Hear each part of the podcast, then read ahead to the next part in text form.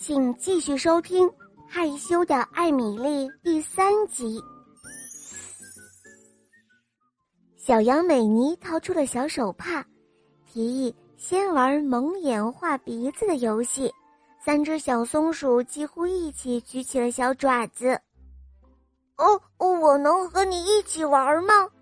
欢迎欢迎啊！紧接着，下一个游戏是巴巴鲁想出来的。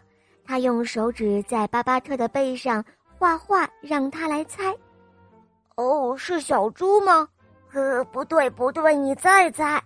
哈哈，好痒痒啊！大家笑成了一团，真是太好玩了。巴巴特发起的是跳纸盘游戏，挑战成功后，大家抱成团，挤在小小的圈圈里。好有趣啊！哦，带我一起玩儿，算我一个。小伙伴们马上就加入了进来，小花园里的笑声传出去好远，吸引来了好多的小朋友。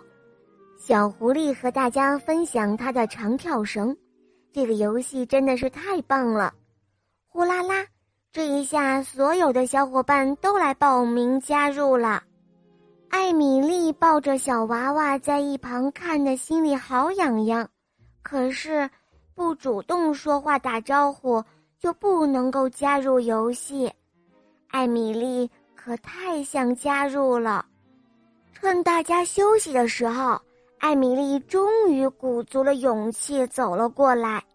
你你们好，我我是艾米丽，我我想和你们一起玩。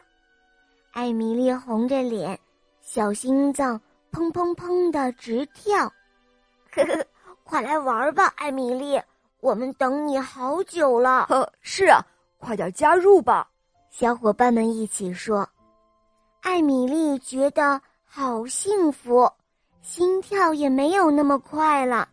哇，尼克爷爷说的对，这真是一件很简单的事情呢。如果我能够早点说出来，就不会错过那么多好玩的游戏了。这一天，大家玩到很晚都不愿意离开，艾米丽再也不孤单了。好了，宝贝，今天的故事讲完了，你可以在微信公众号搜索“肉包来了”，关注我们，在那里找到我，告诉我你想听的故事哦。